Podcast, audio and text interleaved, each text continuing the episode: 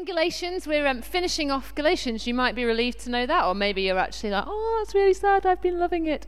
But we're in the last chapter now, chapter six. So I think it's just me tonight, and then I think you've got one more next week, and then there's a whole new world of teaching opening up beyond Galatians. So I will. I will keep stum about what that is for now, and you can just be really overwhelmed by surprise when we unveil that. Uh, I'm going to stop being silly and read the Word of God after Dave and Shona have given out Bibles. If you want a Bible, sit your hand up and uh, we, will, we will bring one to you. And if you don't have one um, of your own at home, then you're most welcome to keep this one and have it as a gift from us to you. It's the best gift you'll ever be given, I promise you. The Word of God. So, uh, Galatians, it will come up on the screen as well, or you might want to look it up in your own Bible, or maybe you've got one on your phone and you can swipe, etc. But we're in Galatians, it's chapter 6. And uh, it's actually not verses 1 to 6, it's verses 1 to 5. Okay, just five verses for us this evening. Here we go. Brothers and sisters, if someone is caught in a sin, you who live by the Spirit should restore that person gently. But watch yourselves, or you also may be tempted. Carry each other's burdens, and in this way you will fulfill the law of Christ. If anyone thinks they're something when they're not, they deceive themselves. Each one should test their own actions. Then they can take pride in themselves alone without comparing themselves to someone else. For each one should carry their own load.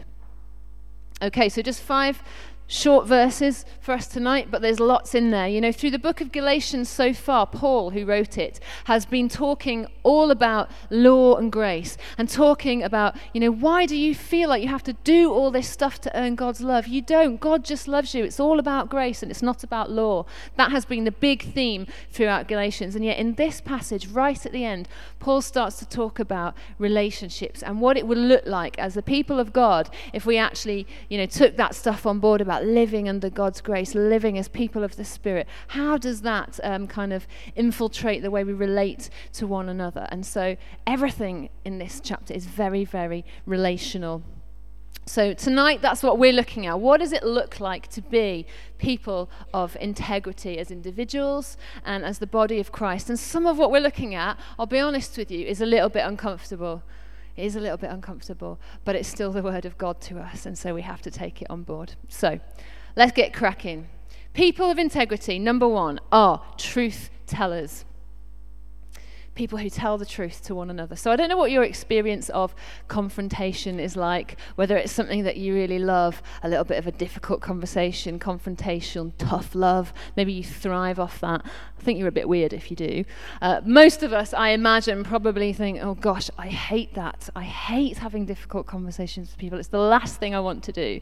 You know, I was chatting with somebody recently who told me about when she first got married, she had never had an argument with anybody in her life. Her family didn't do that kind of thing, nothing was spoken about. And so the first time her and her husband kind of had a moment of conflict, she literally didn't know what to do and she ran out the room. And her husband had to chase her and say, uh, Hello, we were having a conversation. She just didn't know what to do because confrontation is not particularly fun. And, you know, I remember a time uh, before I started going out with Dave when I knew that I kind of fancied him a little bit, but he had, uh, he did something that deeply upset me. And uh, as many of you will know, I have a beautiful keyboard that's really precious to me. It's quite valuable. And Dave one day very kindly offered to pack my keyboard away into its case. Very kind of him. However, a few weeks later, when I then went and got the keyboard out of the case, I noticed down the side there was a scratch. And let's actually be honest, it wasn't a scratch, it was more like a gouge. In my beautiful cherry wood panel oh, on the end of my keyboard, there was a gouge. And I knew that I hadn't done it. And I knew that it was him. And so I, I knew that I had to go and speak to him about it. And, uh, you know, so I took a deep breath, and as far as I was concerned, I was very kind and just asked him, you know, gently, you know, do you know anything about this scratch on my keyboard? And he flat out told me, no, wasn't me. And then an hour later, came back and told me, oh, actually, I've just remembered it was. Yeah. if you know Dave at all, that's not because he was lying the first time. It's just because he's like that. He, he had forgotten that he had done it. But he admitted he had. But the truth is this you know, sometimes we have to have difficult conversations with people that we love, and it is not fun. But it's part of life, you know, and it might be because they've hurt us, or it might be because we see something, some sin in their life that we know that we need to point out to them. Uh, and that is what we're going to look at tonight. It says in verse 1 Brothers and sisters, if someone is caught in sin, you who live by the Spirit should restore that person gently. You who live by the Spirit should restore that person gently. There's an instruction right there. Bam, verse 1. If you're a Christian, it says, You who live by the Spirit. So if you are a Christian, that means you. It is your job to restore someone who is caught in sin. And uh, the, the New Testament was originally written in Greek, and when you go back and you look at the Greek, I can't read Greek, I just rely on people in books to tell me. The word uh, for restore, you know, restoring that person in Greek, was actually like a medical term that was used to talk about um, when um, a bone had become dislocated, uh, about fixing that again. So, restoring a dislocated bone, putting it back in place. And if you have ever dislocated anything, has anyone ever dislocated something? You know that that moment when the doctor kind of clicks and crunches it back into place, boy, it is painful. But it's like a healing pain, isn't it? It needs to happen. It needs to happen. So when something is dislocated, you know, it's moved from where it was meant to be. It's moved from where it was supposed to be. And as the body of Christ, as the church, if somebody is not where they are meant to be with God, if something is not quite right, then Paul's instruction to us here is we've got to help locate it, relocate it, put it back, fix it, mend it, restore it. Help them be where they're meant to be with the Lord. Jesus himself actually said it. If you go into the Gospel of Luke, chapter 17, verse 3, Jesus had said, If your brother or sister sins against you, you need to rebuke them. You know, you need to sit them down and say, Look, that is not right, or that is not good for you. We care about sin. We care about the state of our hearts. You know, when you look throughout Scripture, there's so much stuff that talks about how we should run away from sin. You know, 1 uh, Thessalonians 5:22 says we should reject every kind of evil 2 Timothy 2:22 says, "Flee the evil desires of youth and pursue righteousness." Romans 12:9, "Hate what is evil and cling to what is good." And there's so much more than those three verses, but scripture is clear. We need to be people that are committed to rooting sin out of our lives completely, fleeing from sin, rejecting evil in our lives, but also in other people's lives too. You know, we want to pursue righteousness, holiness, and we want those around us to pursue it as well. We want it for our brothers and sisters too. So I'm not suggesting that, you know, we're waiting to pounce on people all the time. Well, that's your sin, and have you noticed that in your life? Ready to just tell them all the things that are wrong with them. I'm not suggesting that, but we need to be people who are willing to confront each other, willing, should the need arise, to sit down with people and restore them and correct them because that's what it means to be someone of integrity. You know, when you see something happening in someone's life and you don't say anything, that's wrong, isn't it? That is wrong. And when it all comes to light and someone says, What, you knew? And you didn't say anything? That's wrong, right? So people of integrity tell the truth and they refuse to ignore sin. So, people of integrity tell the truth. They're truth tellers. Number two, people of integrity are shame killers. It is uh, a sad fact that sin in the church exists. It is a reality. And we shouldn't be surprised when it happens because we're all sinners. We're, we're all broken people, aren't we? That is, that's the truth. But in this passage, you know, Paul isn't actually talking about the sin, and he isn't talking about the sinner. He's talking about the way we deal with the sin and the sinner. He's talking about how it's dealt with, the manner in which we deal with it. So he's not giving us an exact method for how to have difficult conversations or how to di- uh, directly deal with sin, but he tells us the way, the manner in which we should act. And it says, restore the person gently. Restore them gently. So picture me, Hazel Ryan, age 10, out on a bike ride with my dad uh, and my baby sister who's in a pram at the time. And so I'm the one on the bike, by the way, no one else, just me. And uh, I fell off and I hurt my ankle. Now, maybe it was because I was a slightly dramatic 10 year old that my dad chose to not believe me when I said it really, really hurts. I don't know why he chose to believe that, and I don't know why he chose to kind of wriggle my leg around and tell me that, oh, probably we're going to have to amputate it. Oh, it looks really bad. And I don't know why he decided to not believe me and make me cycle home, but he did. And we got home, and the afternoon went on, and my leg ballooned and ballooned and ballooned. And he thought after a while, oh, actually, maybe we should be going to A and E. So we went to A and E, and lo and behold, it was broken. But those doctors dealt with me so differently to my dad. They very tenderly, very gently took a look at my ankle they knew it was fragile. They knew it was no good to be harsh with it. It was no good to rough it around and tell me it needed to be amputated because they knew it would do more damage than good. For a good doctor knows to handle with care, to restore gently. Gentleness and love are fruit of the Spirit. You know, if you're a Christian and the Spirit of God lives in you, then there are characteristics that kind of are displayed in our life, are fruit in our lives, and gentleness and love are two of those things. You know, so when we sit down with someone and we know that we've got to have a really difficult conversation, where we're maybe pointing out things in their lives that are uncomfortable, that person needs to know when they leave the conversation, they need to know that I am for them. You know, I'm for you. I want the best for you, and that they feel secure knowing that. You know, that the conversation is utterly grounded in love and gentleness. And, le- and they leave knowing that all he wanted to do was encourage them to pursue God and to flee from sin. There's absolutely no place in a difficult conversation for shame or condemnation. I don't know if anybody else has noticed this, but it seems like, probably fueled by social media, there's this kind of phenomenon uh, of public shaming that seems to be okay.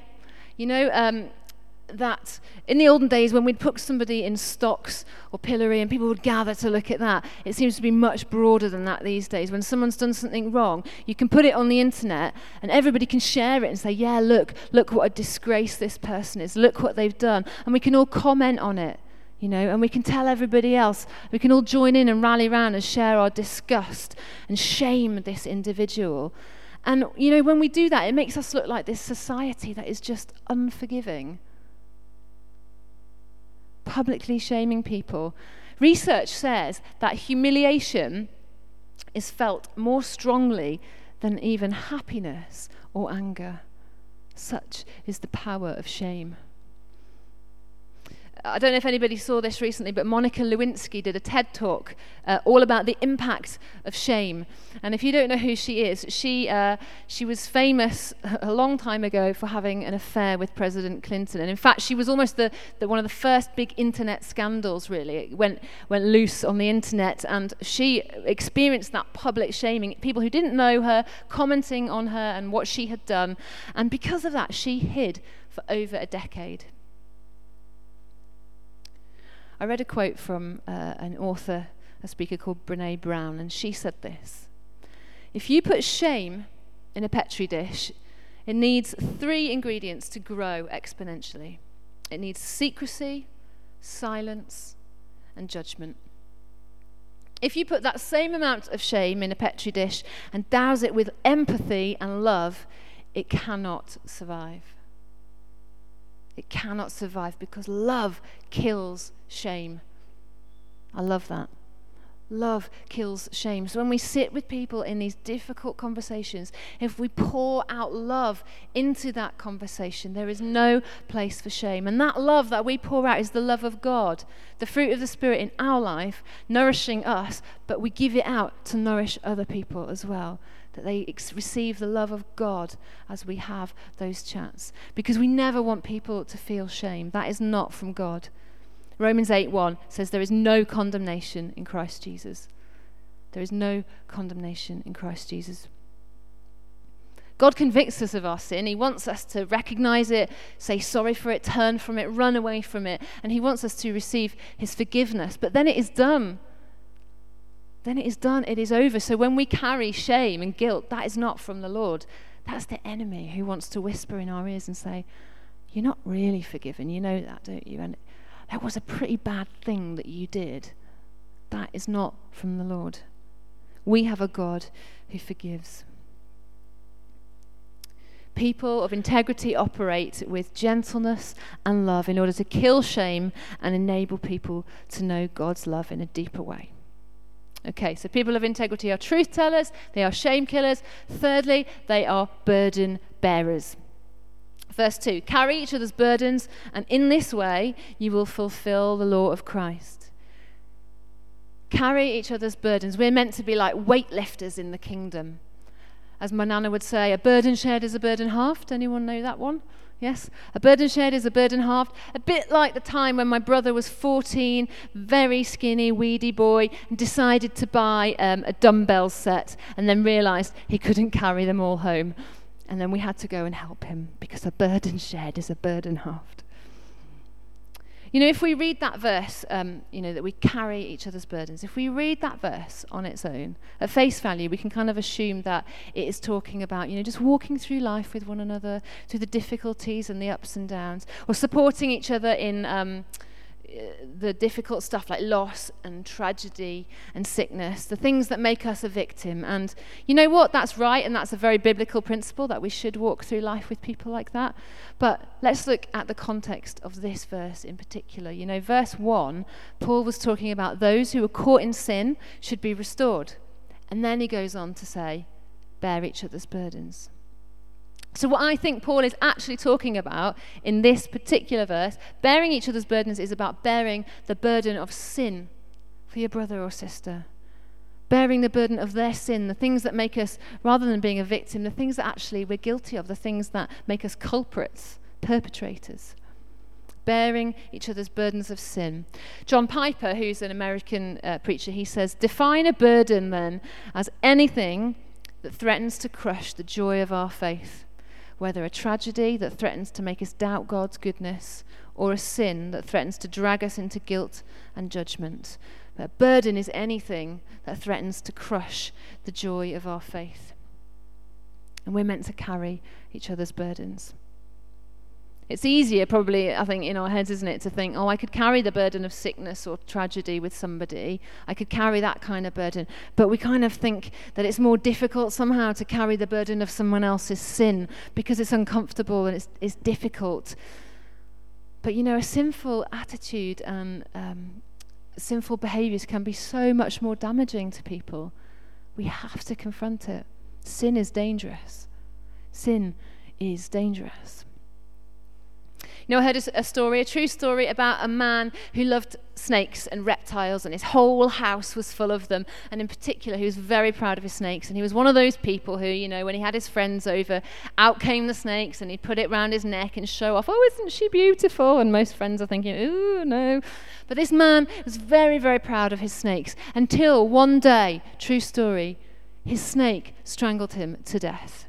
His snake, his own pet, killed him killed by his pet, killed in his home. And some of us, I believe, have got a pet snake of our own, and it's called sin. Our little habit. It's just the way I am. I won't be able to ever change. Or oh, it doesn't, it doesn't matter because it doesn't hurt anybody else. You know, those thought patterns, those behaviors. And we feed our snake, we nurture it. Maybe secretly we're proud of it. Or perhaps we are blissfully unaware that there is a snake living in our house. But we have to be careful that the snake doesn't strangle us. The Bible says sin easily entangles. And we have to be people who have other people in our lives who are willing to unwrap that snake from around our neck before it kills us. People who will be weightlifters and people who will be burden bearers. Paul says carrying burdens is fulfilling the law of Christ. Now, if you've been looking through Galatians with us, you might think that this is a really weird thing for Paul to say. What? He's talking about the law. He spent all of Galatians telling us how we don't live under the law anymore. You know, Christ has set us free from the law. So why is he now saying that, you know, carrying each other's burdens fulfills the law? Like, it doesn't seem to make any sense. But here's what he means the law of Christ is the law of love. The greatest commandment is love God, love people. It's just about love. The law of Christ is about loving each other. That fruit of our spirit in our lives to nourish other people. We give it away. We love other people because He loves us. When we carry each other's burdens, it's loving other people. It's not a law that's like a binding law, but it's just an overflow. You know, when we truly understand who God is and what He's done for us, and we're so grateful, God, for the way you love me, for what you've done for me, we can't help but overflow that into, into our own lives and the way we relate to people. The way we treat other people, the way we love other people is, in fact, a measuring stick of how we understand God's love for us. So if we don't really love other people that much, maybe we need to re examine what we really believe about God and how He loves us. But when we bear each other's burdens, we do it to spur one another towards love and good deeds. That's a verse from Hebrews 10 24, that we would spur one another towards love and good deeds, you know. And if we go back to the my Greeky geek, no, Greeky geek, that's not what I meant to say, geeky Greek thing. Uh, the word spur, you know, spur one another on. Spur in the Greek translates to be a paroxysm. That means an outburst of emotion. It's the kind of thing a coach would do at half time in a, you know, in a football match with his team. Come on, team. We can do this. Let's go. Come on. I believe in you. Let's get a win. It's that kind of outburst of emotion. So when scripture says, you know, we spur one another on, that's what it is. Come on, I believe in you. You can do this. You can fight this sin. God is big enough to take this from you. Come on. Just want to encourage you. That's the kind of spurring on we do for each other. So it's not a hit and run. Okay, we don't sit down with people, drop this kind of tough love bomb, and then leave but we bear each other's burdens. And bear is like a continuous word, you know, continue to bear each other's burdens. We don't do a hit and run, but we commit to praying and walking through that thing, that issue with the person. You might be familiar with the phrase, it's kind of like a business management thing when people say, oh, I don't want problems, I want solutions. You know, don't come to me with the problem. Come to me prepared to help with the solution. And you know, it's exactly the same here. You know, don't point out someone's sin if you are not prepared to get stuck in and help them work through it. Don't do that because that lacks integrity. That's just judgment. That is just judgment. It looks like you don't really care about that person's whole being. So get stuck in, roll your sleeves up, and be a burden bearer. Okay, number four. People of integrity are humble hearted.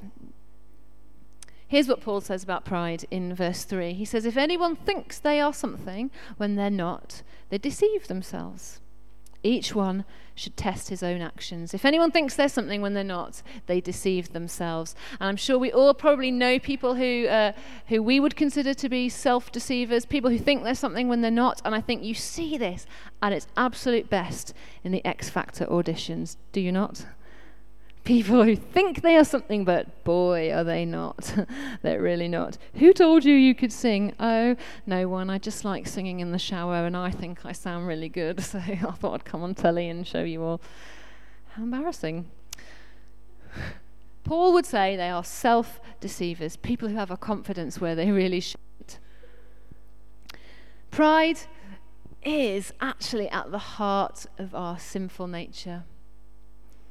Pride is at the heart of our sinful condition, and we see it way back, even in the Garden of Eden. Eve, the snake said to Eve, You know, God said how you shouldn't eat from that tree. Well, if you do, you'll become like God. And Eve thought, Oh, that sounds good. And so she ate from the tree. That was pride. She wanted to be like God started way back then. It's hard to see pride in ourselves sometimes, but it seems like it's really easy to see it in other people. But Paul says, don't deceive yourself. You need to watch your own heart. Watch your heart for pride. So, how does that link to kind of what we're talking about confrontation, tough love?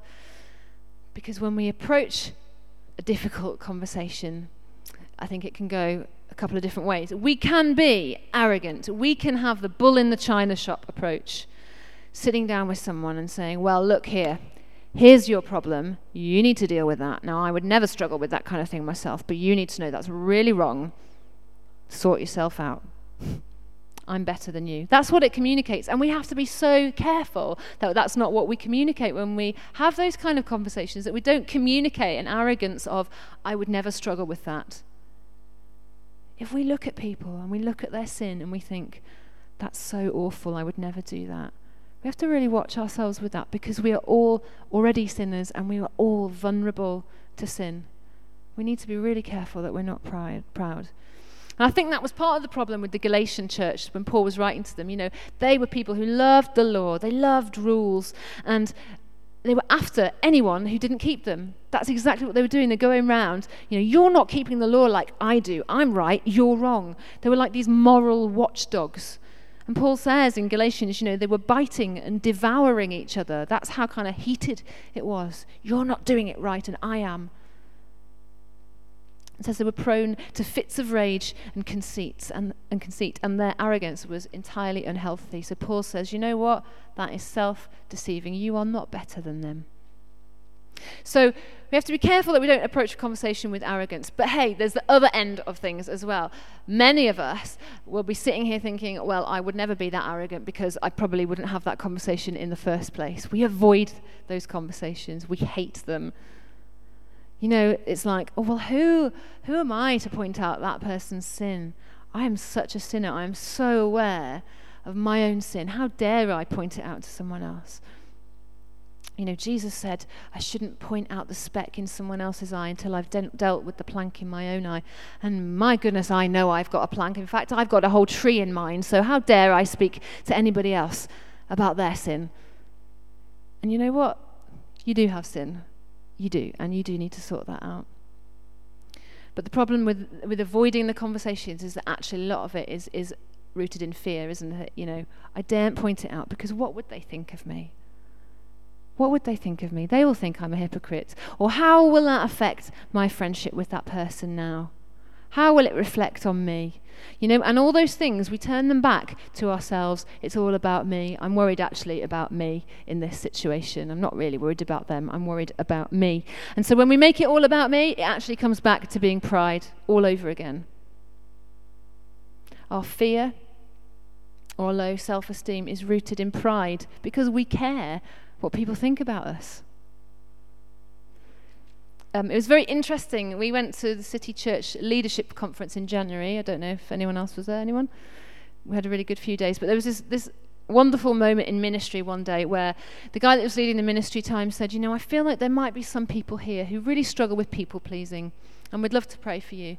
You know, if you struggle with people pleasing, you know, and just worry about what people think of you all the time, then why don't you stand up now and we'd like to pray for you? And in a room of 150 people, everyone bar two people stood up. And I just thought, isn't that interesting? You look around the room, everybody's worried about what everybody else thinks. That's really sad as well, isn't it? But you know, our fear to confront people, people pleasing, all of that stuff, as difficult as it, as it is for me to say this, is just as much rooted in pride as arrogance is, because we care about what people think of us. And in Isaiah 51, verse 12, the prophet says this Who do you think you are to be afraid of me, a man, when I am your God and I have infinite power? We think that we're something. We think that we're important. We think it matters what people think of us, and it doesn't. It doesn't. It matters what God thinks. And He asks us to have these conversations with people, and then it's down to Him to do the work in people's hearts It's over to Him. We don't need more self esteem to confront, confront people, we need more Jesus. We need more Jesus. We need more of the fruit of the Spirit. We need more love. We need more gentleness. And it's those things that help us try and find that middle ground, you know, between arrogance and avoidance. More Jesus. And I know that uh, some of you are sitting there thinking, oh my goodness, I can't believe she's talking about this because now we're all going to be having these difficult conversations with each other and there's going to be tears everywhere and it's all going to be very uncomfortable for a while. That's not necessarily my aim. If those conversations need to happen, then they need to happen. But it's not my aim for us all to start uh, pointing out lots of sin and judgment in each other's lives. Can I just say this? If you do need to have one of those conversations, be wise about it. Be wise pray. Ask God, you know, how should I approach this? When should I approach this? When is the right time, Lord? But really importantly, make sure you do it within a relationship. You know, don't be like, oh, there's that guy at the back of church. Actually, I've just noticed this about you. You've got a bit of sin in you. I've just spotted that. I Hope you don't mind me saying.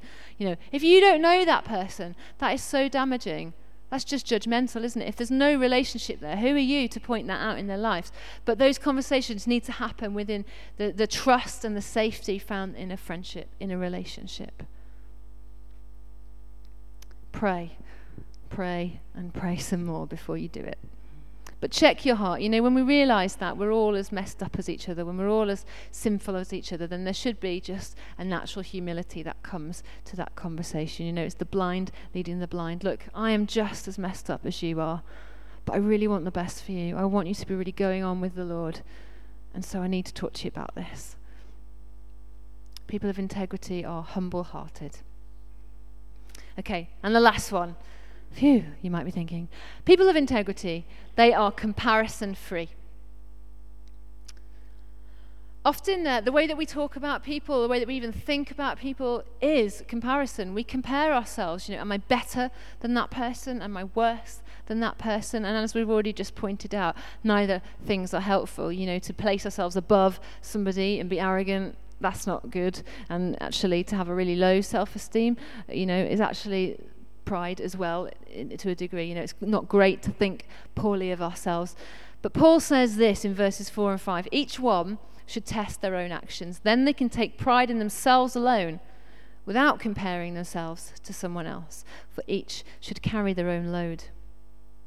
And once again, there goes Paul, seeming to contradict himself. What are you on about, Paul? You just said we shouldn't be proud, like pride is a really bad thing, and now you're telling us to take pride in ourselves. I don't get it. You know, you said pride was self deceiving, so what is that about? And also, you know, Paul, you told us that we should bear each other's burdens, and now you're saying I should carry my own load. I mean, come on, how to confuse someone? But let me explain what I found when I read my little Greek commentaries. Come, it comes in very handy, Greek commentaries. In verse 2, when Paul was talking about bearing each other's burdens, the word for burden actually meant heavy weight. Bear each other's heavy weight. Bear each other's heavy weight that they cannot carry on their own, like my brother with his dumbbell set. You need to bear each other's heavy weight because it's too hard for them to do it on their own. However, in verse 5, when he says, carry your own load, the Greek word for load is more like a backpack. You know, you can manage that. It belongs to you. You carry it on your own shoulders. It's manageable. Carry your own load. And so, when we're told to carry our own load, what is your load? What has God given you? You know, different giftings, opportunities, weaknesses. It's our responsibility before God to be obedient with what He's given us, with what He's put in our backpack, rather than constantly comparing my backpack to yours or saying, Oh, do you want to swap for a while? Do you want to carry mine? I'll carry yours. Carry your own load. What that really means is, you know, we don't compare, but we should be measuring ourselves against ourselves. I am responsible before God for my own load. And you know, many of us we struggle with comparison. It's really not surprising, is it? Look, we live in this world where we're around people in the flesh, and then we're around people kind of online, on the internet, where people tell us all day long what they're doing with their days. Where they tell us how great and perfect their marriage is, or how well behaved their children are, or how delicious their food is you know? And we all know that's just the highlights reel but we can't help but kind of take that on board and you know in our weaker moments just think oh well my life's terrible compared to them. I'm eating beans on toast and look at what they've got for tea.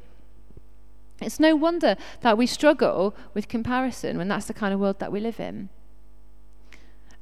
And to be totally honest with you, there are times quite frequently where I struggle to carry my own load, where I resent what God has put in my backpack. I'm just going to be totally honest with you there. You know, I struggle with that as much as anybody else. You know, when I look at my load and I think, God, why have you given me that? Why are you asking me to do that? You know, I'm a pastor, but I'm a woman. You know, you don't see a lot of that you know, or um, you know, I'm I'm not married, and all our other site pastors are married. Why do I have to do it on my own? And even when I do get married, like that won't be his job necessarily because he does something else, you know. So I'll still be on my own. You know, I lead worship, but I'm a woman, and everyone else seems to be a guy that leads worship in this church. And I lead worship on the keys, and no one else does that, you know. And I get into this cycle of thinking that's like, oh, everybody's better than me, or it's so hard for me because of this, this, or this, you know. I make all these excuses, and I'm sure you do very similar things too, you know, about why life is so much simpler for other people, you know.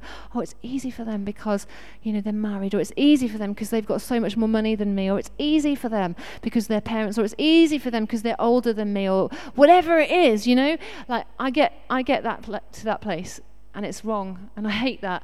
I hate that I let my thinking go down that line because it's sin. It is sin. But I love this phrase. You might have heard this. If the grass looks greener on the other side, you need to water your own lawn. It's true. If the grass looks greener on the other side, you need to water your own lawn. What has God put in your load? Stop looking at everybody else's backpack. Check out what is in yours. What do you need to do with that? What are you responsible for? You know, the truth is, a lot of what God has put in my backpack is really good. And He is my strength, He is my enabler, and He is yours too. You know, it's my job to just be obedient with it, to stop comparing with other people's loads. And, you know, just off the back of, of that, I want to just encourage anyone who who tonight you feel a bit like me in terms of um, I feel like I can't do it because no one else is doing it. I feel like I'm the only one. I want to encourage you. You may be the only one, but please go for it. Don't let that stop you. Please don't let that stop you. We're cheering you on. So, people of integrity are comparison free. You know, they understand what God has asked them to do, they understand who God has asked them to be, and they're obedient with it people of integrity cut out comparison from their lives. And that is not easy. But I love this verse, Zechariah 4 6. Not by might, not by power, but by my spirit, says the Lord. And so we can't always cut out comparison in our own might, by our own power, but we have the Holy Spirit who helps us. We have a Spirit who helps us. And so, really, that, that is, that's what I wanted to talk about tonight. But all of this is important because we are the church. We are God's bride, the body of Christ. And it is so important that we protect that, that we do our best to keep our relationships right, that we do our best to keep each other on track with God. That we don't give the enemy any kind of foothold, any way in to destroy what the church should be. We're meant to be a reflection of God. And so sometimes that means that difficult conversations have to happen. That's a reality. But it doesn't have to destroy us in any way. You know, God, God goes with us. And here's some instructions tonight for us how we can do that with integrity. Why don't we stand?